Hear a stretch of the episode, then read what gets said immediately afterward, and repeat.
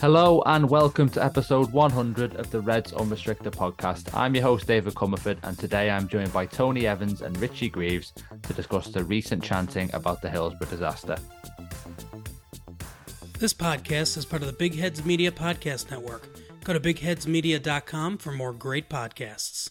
So, we thought we'd devote the 100th episode of our podcast to something much more important than what's actually happening on the field obviously in the recent games Anfield against Manchester City and Leeds, we've heard the away supporters chanting "Always the victims," and and um, certainly in the case of Man City, anyway, the sun was right, your murderers. Um, both have been heard by people attending the match. Now, unfortunately, this is nothing new uh, for Liverpool fans. But what is new, perhaps, is the extent of the backlash it's received this time. So to look into it a little bit more, we're joined by Tony and Richie from the Hillsborough Survivors Association. Tony, I'll start with you, um, and just a general one, I suppose. When you hear the "always a victim's" chant, and this is something I always wrestle with when I'm thinking about it, do you think it stems from ignorance, or do you think supporters know about the Hillsborough connotations and sing it anyway? Because it seems to me that one of those versions of events is much easier to accept from sort of a, a human point of view, I suppose, than the other one is. Of course, you know, we've told them often enough, you know, so there's no excuse for it. I mean, you still get Evertonians going, no, it's not about that, it's not about that. You get people going, oh, it's about Suarez, it's about, you know, it's not, it's about Hillsborough. And here's the reality we were the victims, we were the victims of, of dangerously bad policing that led to the deaths of 97 people and more because a lot of survivors have committed suicide. We were the victims of a concerted campaign to cover it up. We were the victims of being smeared by the, the national press, by the Sun, and we've been the victims of one of the worst miscarriages of justice in British history. So, in a sense, we are the victims and we will remain the victims forever. But this song, this song aims to place the victimhood on ourselves, like the um, like the, the article in the Spectator when Boris Johnson edited. You know, it's, uh, these people, you know, sort of uh, have a great sense of victimhood. We don't. We don't want to be victims, and that's why you hear our voices all the time. We will not sit back and be the victims because we are not going to take the injustice without talking about it. We're not gonna. We're not gonna accept victimhood as a way of life we're going to fight it till the bitter end. So they know quite well what they're doing. It's one of the classic anti Scouse, anti Irish tropes that are so deeply ingrained in British history, people don't even know they're doing it. But yeah, it's. Um, they know what it's about. We know what it's about. And they might want to lie to us and want to lie to themselves, but we can see through their bullshit. Yeah, I, I'd probably have to agree with that ultimately. To, I suppose to touch on the recent backlash that I mentioned at the top, Richie. Do you think the issue has received much more attention this time? You know, would you agree with that? And if so, why do you think that's the case? Because I was kind of wondering why it's maybe taken on more prominence, certainly at a national level, and whether it maybe has something to do with uh, events in Paris at the Champions League final, given that obviously that's been taken on by organization like the BBC obviously made a um, a documentary about it recently. So so what is kind of behind that? I think it's always been there a little bit, but I think it's snowballed since we moved the national anthem down at Wembley. Um, I, I, think that's got people's backs up, and and it's been like open warfare, and, and be, probably because it's been publicised more, it's more people are aware of it, and everyone that turns up at Anfield now uh, seems to you know just regurgitate the same filth all the time. I mean, I'm, I'm quite lucky because I'm in the middle of the Kop, so I don't generally hear much of it while I'm in the ground. It's afterwards when you know you see it on Twitter and things like that. But um, but, but but like what Tony was saying before, you know, with calling us victims, calling us whinging scousers, and I, have always thought, how would they react if it happened to their family at a public event? Would it, like they, would they just lie down or would they fight like we have? And and and to call us whinge, like, oh, they're always whinging, they've been fighting it for 30 odd years, what should be admired, surely, shouldn't it? Not like, not mocked. You know, where, where if lessons had been learned from Hillsborough, it would have made life easier, life safer for their family if they attend a public event like the, the theatre or go to a, yeah. a concert or something like that. Well, Richie, we're doing this on the day the Manchester Arena bombing inquest has just yeah. been released. And the, there's at least two victims there died for the same systemic errors as at Hillsborough. And, you know, this was what, 2017? And that's what really upsets me is that these things are still happening. And had it been addressed in 1989, like it should have been, perhaps these these people who died would still be alive. Maybe we're expecting too much of these people. I mean, these are the people that voted for Brexit, and these are the people that, voted the Tories in. So when they turn up at Anfield week after week and sling abuse at us, it, it, doesn't really surprise me. But it's the level of it the last few months, really, that, that that's shocking. And you mentioned there about sort of sitting in the Kop. A lot of the time when I go to Anfield, and granted, it's not every single match, but when I do, I would be in the Anfield Road, and it's striking that it's almost a surprise when you don't hear anything like that, and, and you'll often see tweets of people saying, "Oh, credit to those um, Crystal Palace fans, or credit to those Brighton fans, or whatever, just chanting about their team, just chanting about the competitive side." anything like that. And I don't have an issue with, with the people tweeting it themselves. It's but it's just you know it says a lot that, that that's almost a standard now, and says a lot about the prevalence of it too. And this idea that the, the national anthem is a justification is obviously um, completely ridiculous. And you really despair when you hear, you know, just to touch on what you said there. Obviously, that we played Forest away recently, and, and there was sort of the chanting was going on there too.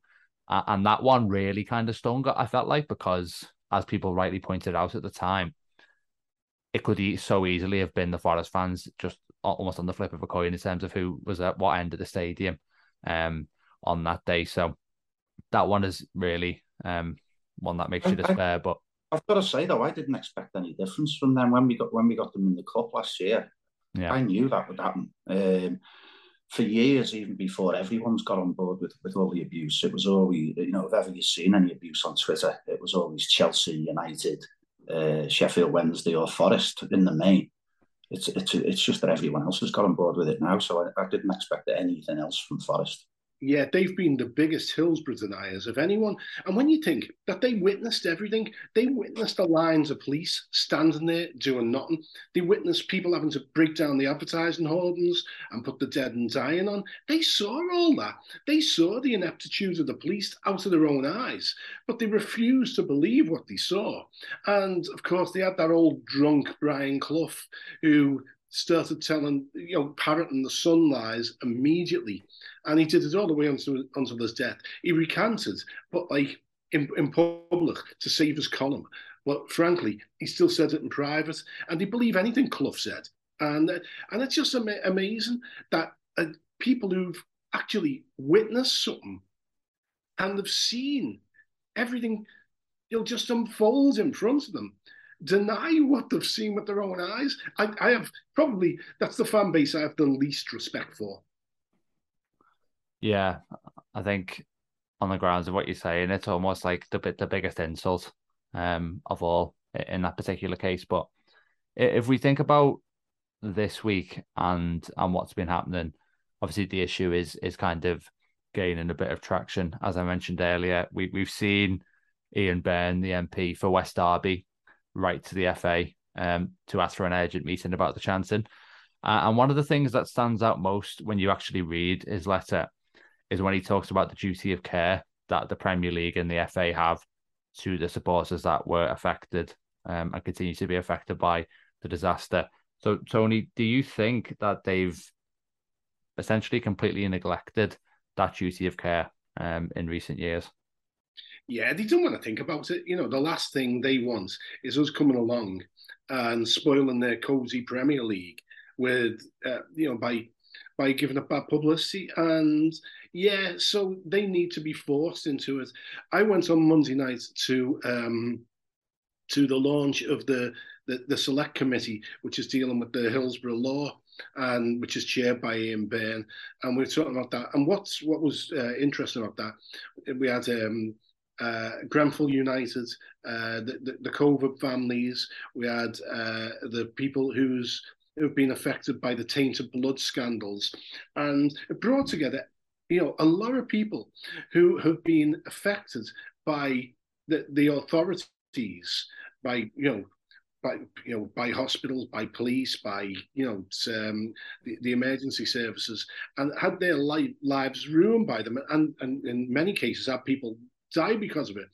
And you see that the things that we're complaining about are nothing to do with football. They're nothing to do with Liverpool, the city. They're nothing to do with the club.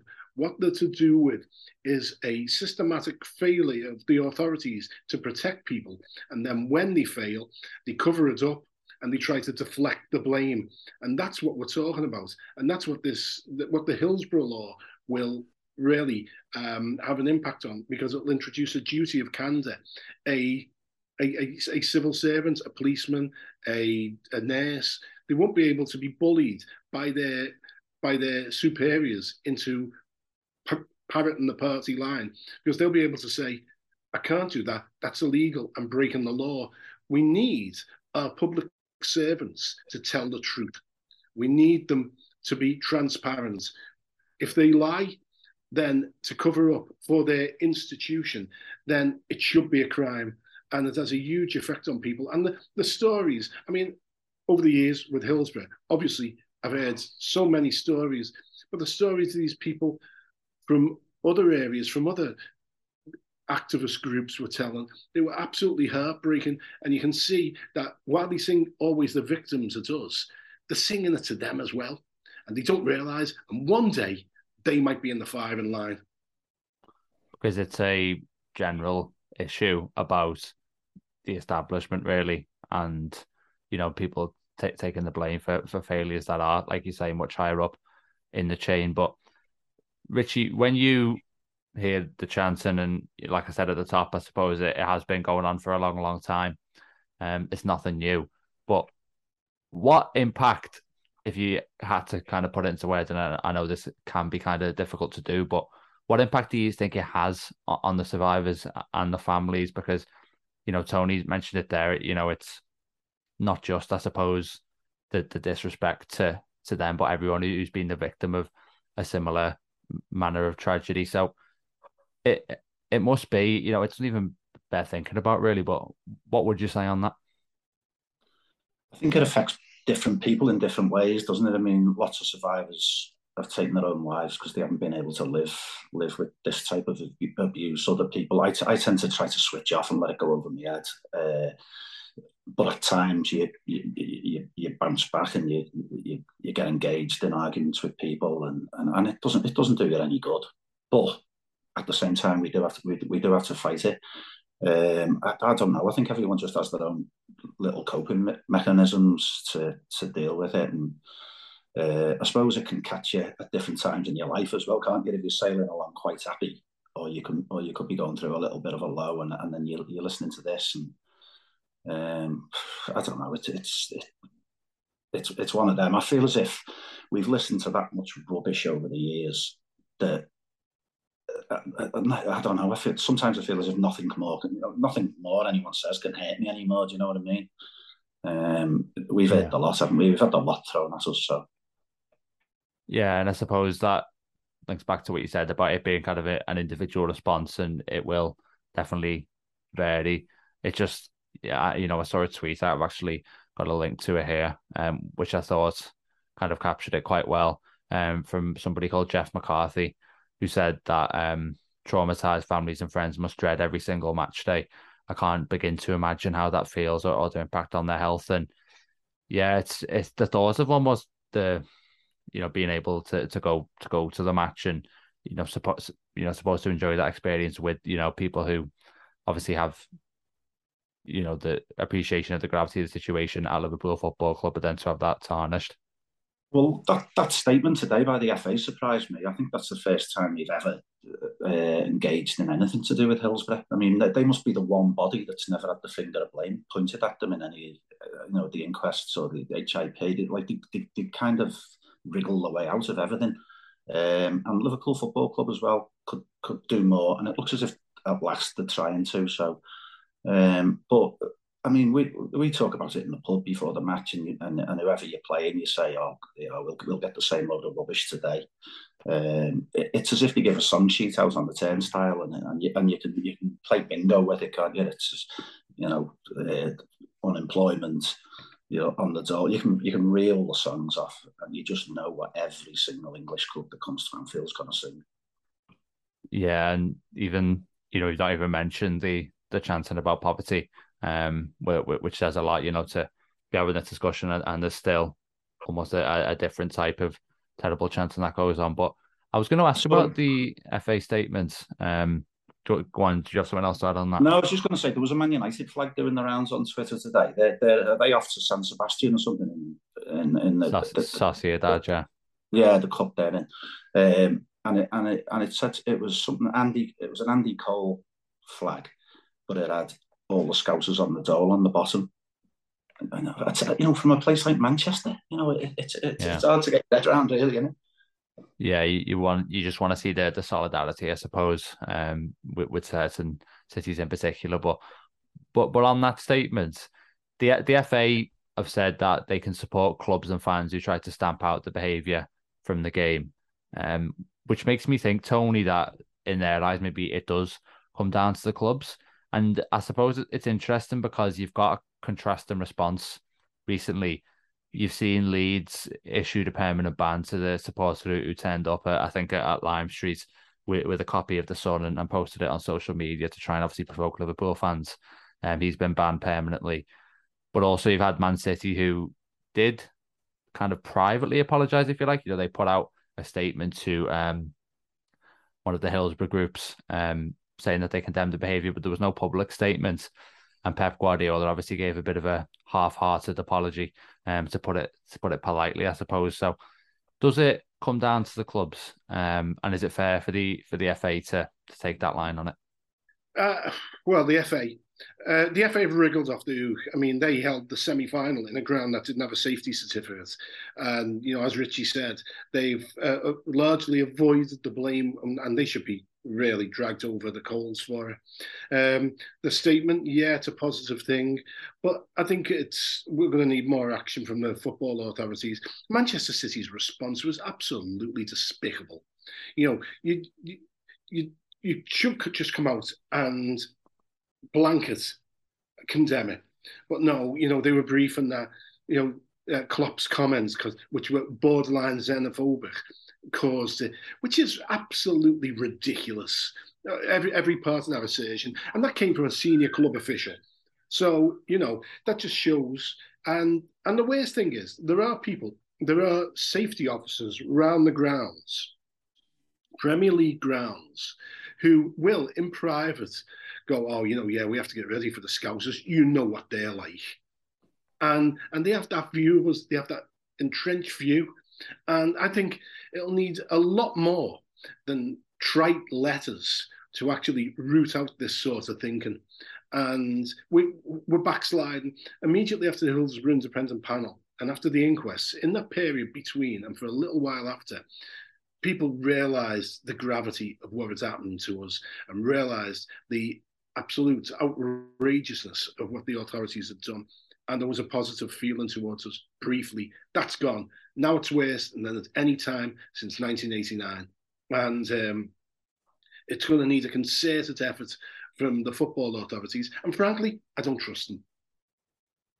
The whole, I mean, just to come back to it, I mean, the, the whole xenophobia thing was extraordinary, really, for them to to take that line and to draw that, like you say, that implicit connection between that almost being a trigger for it. I suppose, you know, on top of everything else, if you actually look at what what Klopp said, he it didn't even seem like an, an attack at all to me. It just seemed like it more talking about Liverpool spending power, and then City have somehow managed to tr- almost try and weaponize that to, to justify what was going on. When, like you say, it should have just been a blanket statement condemning something which is uh, objectively kind of inhumane. Um, but Richie, if we're talking about who has to take responsibility, and you know Tony saying there that it's as bad as it's ever been, what what should be done to at least improve the situation and improve awareness? You know, how, how do we educate the wider football and world? I think to come back to that Ian Byrne letter, he talks about including it in the national curriculum. Is that maybe the best solution? You know, especially if you can influence people when they're at um, a young age and maybe a bit more receptive. I can't see it ever being accepted on a national curriculum uh, curriculum because I don't think the establishments are, are ready to uh, start teaching all all children right across the country uh, how horrific they've been for 33 years. So I can't see it ever being rolled out as a national level. Me and me and Tony have, have, have got plans underway, and hopefully we'll get them off the ground uh, to do education talks um, in in various places. So, I mean that's that's the way we see it going forward. And and now's the, the time's absolutely ripe at the moment. It's you know it, it, I think that's what it requires, but. I don't, think we'll ever we'll, we'll never change everybody's opinion. Um, uh, people should be on board with us. I mean, people should be grateful to the Hillsborough families and com- people who've campaigned over the years, as we say, because it, it, you know it may well affect them one day. Um, it, it, it seems a bizarre thing, doesn't it, that people are willing to accept that you can you can you can sing about this particular tragedy where you know you you wouldn't you wouldn't hear people singing about Grenfell or the Manchester Arena bombing or any other British establishment uh, miscarriage of justice over the years, but because it's football, because it's this city, because it's us, it seems acceptable. I, I, I, I don't know. You, you, can educate people as much as you want. Uh, you know, you, you'd think that the findings of the inquests over 25 months would uh, would convince most people, but they're, they're willing to. You, whenever you see somebody on Twitter who's who's spouting the rubbish, you never ever see them. You know, there's a lad on there's a lad on Twitter who's brilliant, Ron Kennedy, and he'll often put a big thread on explaining why what they're saying isn't true. You never ever see them respond with, "Oh, thanks very much." You know, I, you know, I, I, now see the light, and um, I didn't realise it was like that. They're, just on there to to deliberately provoke. And what, what's absolutely crazy is you have to say to them, the reason we're doing this is not about us. We, you know, we're not going to get justice it's run its course. We're not going to get it. But what we want to make sure is that no one else has to go through this. We're doing this for you. And they say, "Sod off, you scouse bastards. scouse bastards. All right, then. But have your own way. Have your own disaster. Have your own 30 years of fighting. You'll enjoy that. It's been great. It's really enhanced my life. It's insane. It's absolutely mad.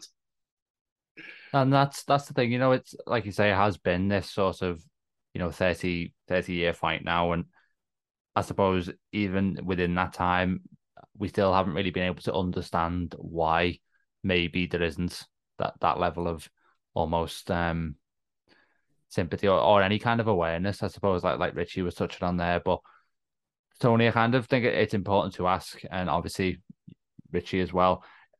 If you are a kind of Liverpool supporter and you've kind of heard this podcast and you want to kind of support some of the initiatives that are taking place, like you say, to you know hopefully ensure that that this doesn't happen again in, in any other context. Where sort of what what sort of sites, what sort of pages should Liverpool fans be looking to visit?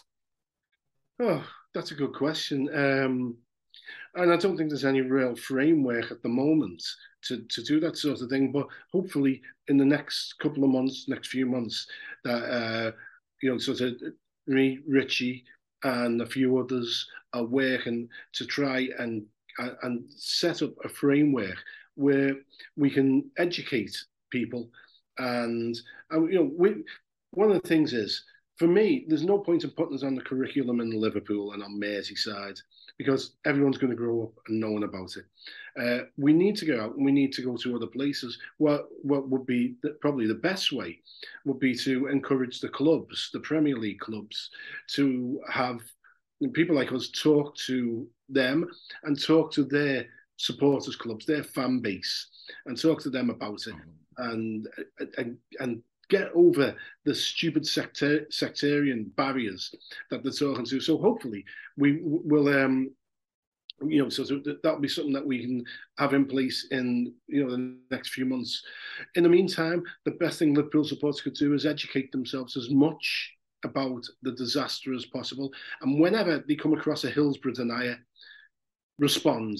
Make sure that the, that that these lies don't go unchallenged. We need to challenge them wherever they come up, Um, don't buy the sun. That's you know goes without saying, or it should do. But unfortunately, I've seen Liverpool supporters with it and express surprise when you confronted them. Um, and and don't buy the lies. You know, it's um, it's. I, I, we live in a post-truth world where everyone's got a voice because of social media, and frankly, a lot of people who have voices shouldn't. Um, uh, but I, am a firm believer not to let the liars go unchallenged because if they do, they'll spread wider. And that's advice that I'll definitely try and take on, and hopefully a lot of the people listening do as well. But thanks again uh, to both of you for for coming on. I'll put the links to Richie and Tony's Twitter profiles in the episode description. Um, in the meantime, we're going to be back after the Spurs game next week, so stay tuned for that. And remember to uh, rate the podcast on Spotify or Apple or any other podcast platform you might use. But yeah, until next week, take care.